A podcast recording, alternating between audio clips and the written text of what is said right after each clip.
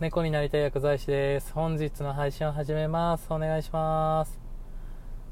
えっ、ー、と、今日はアフリカのことわざについてお話したいと思います。で、まず、えっ、ー、と、アフリカのことわざって結構なんか、あの、まあ、そこに住んでる現地、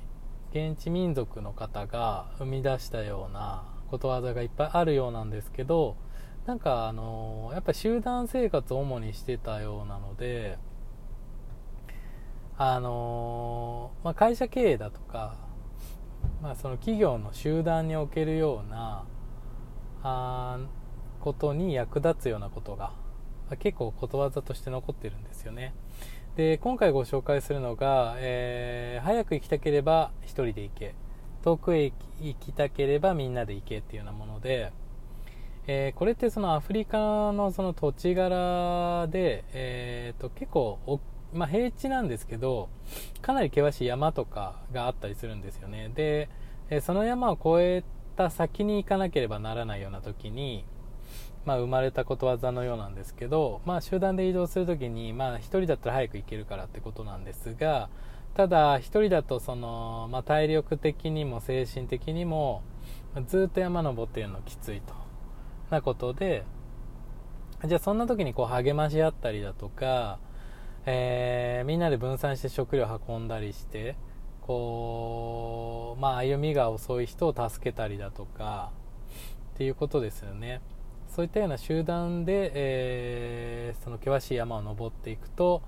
まあ、みんなで難なく越えられると、まあ、一人では到底たどり着けないような場所に行けるっていうような意味合いなんですよね。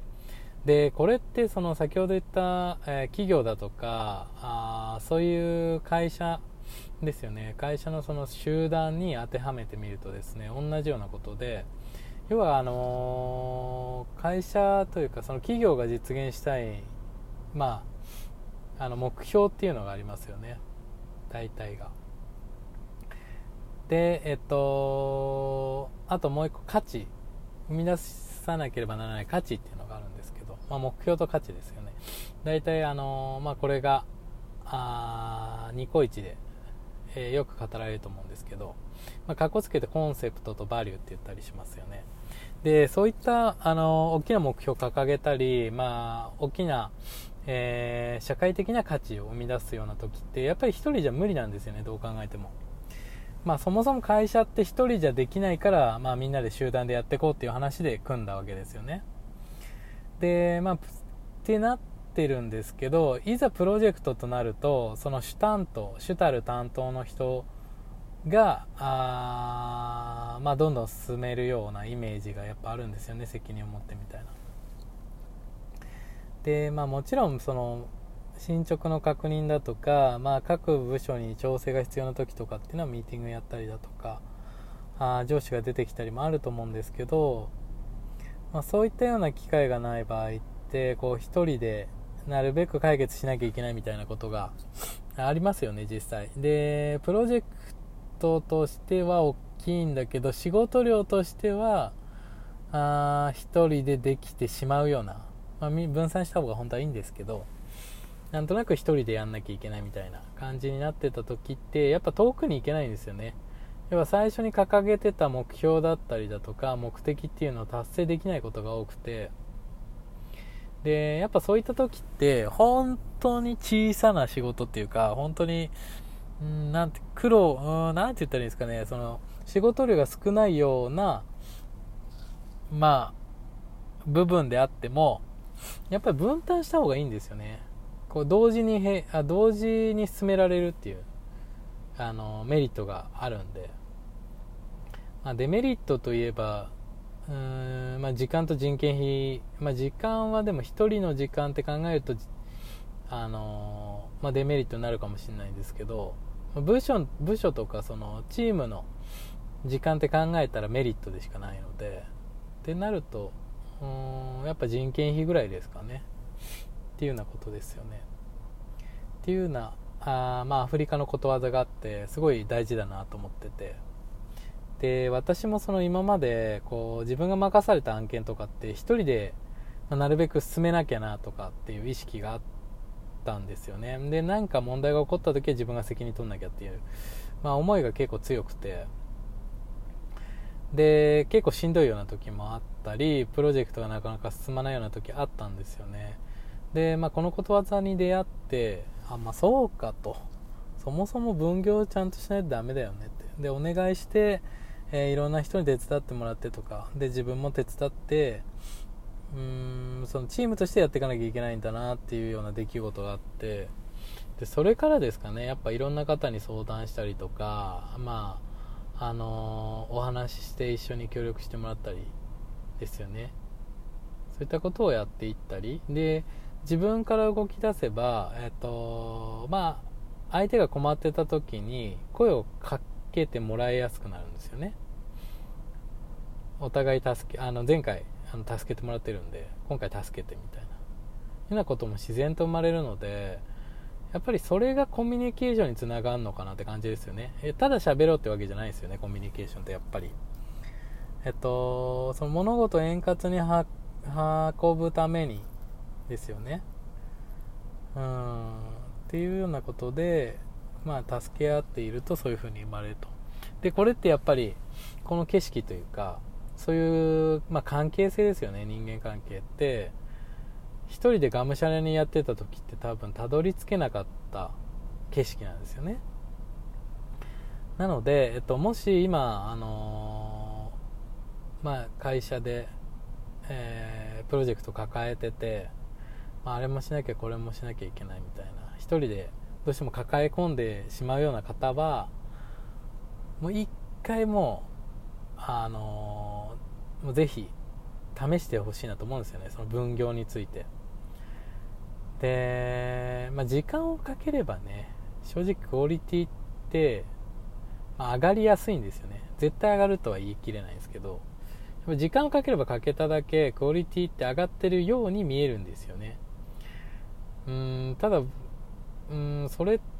てだから自分の方があ自分一人でやってた方がクオリティが高くなるっていう考えてる方も中にはいるかもしれないですよね。なんですけどえっと例えば90点のクオリティと92点のクオリティってそんなに見分けつくかなっていう話なんですよねまず。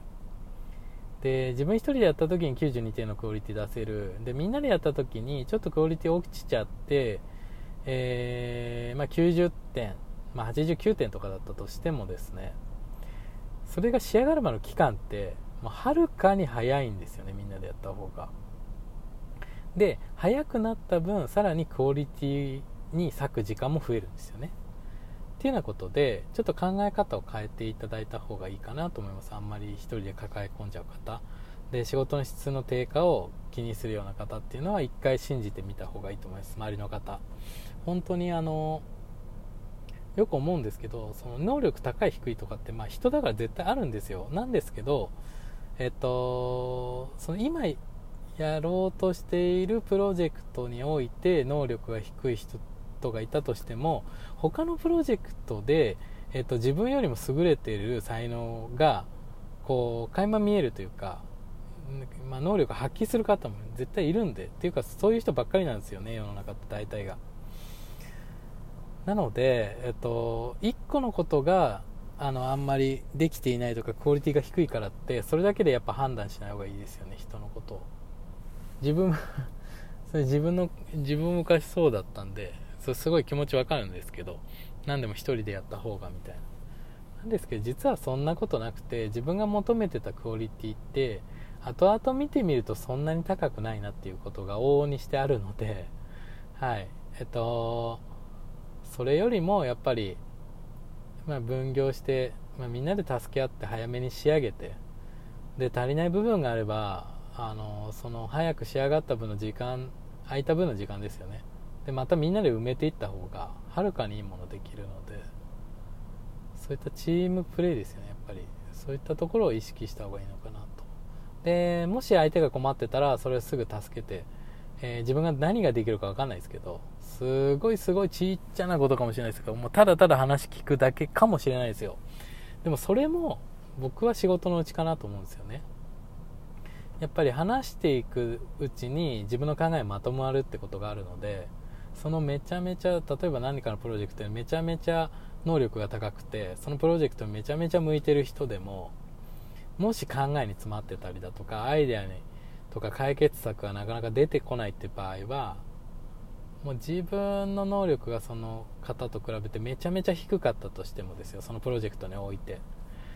話を聞くだけでもやってあげたらその方はめちゃめちゃ助かるんじゃないかなと個人的には思いますので。はい。今日は、えっと、アフリカのことわざについて紹介しました。まあえっと繰り返しますが早く行きたければ1人で行け遠くへ行きたければみんなで行けっていうことわざですね。これあの本当に企業のマインドとしても使えると思うので、はい、ちょっと1人でもがいて苦しくなっている方はぜひちょっと立ち止まって周りを見てみたらいいと思います。はい、えー、ぜひ試してみてください。今日は以上です。ありがとうございました。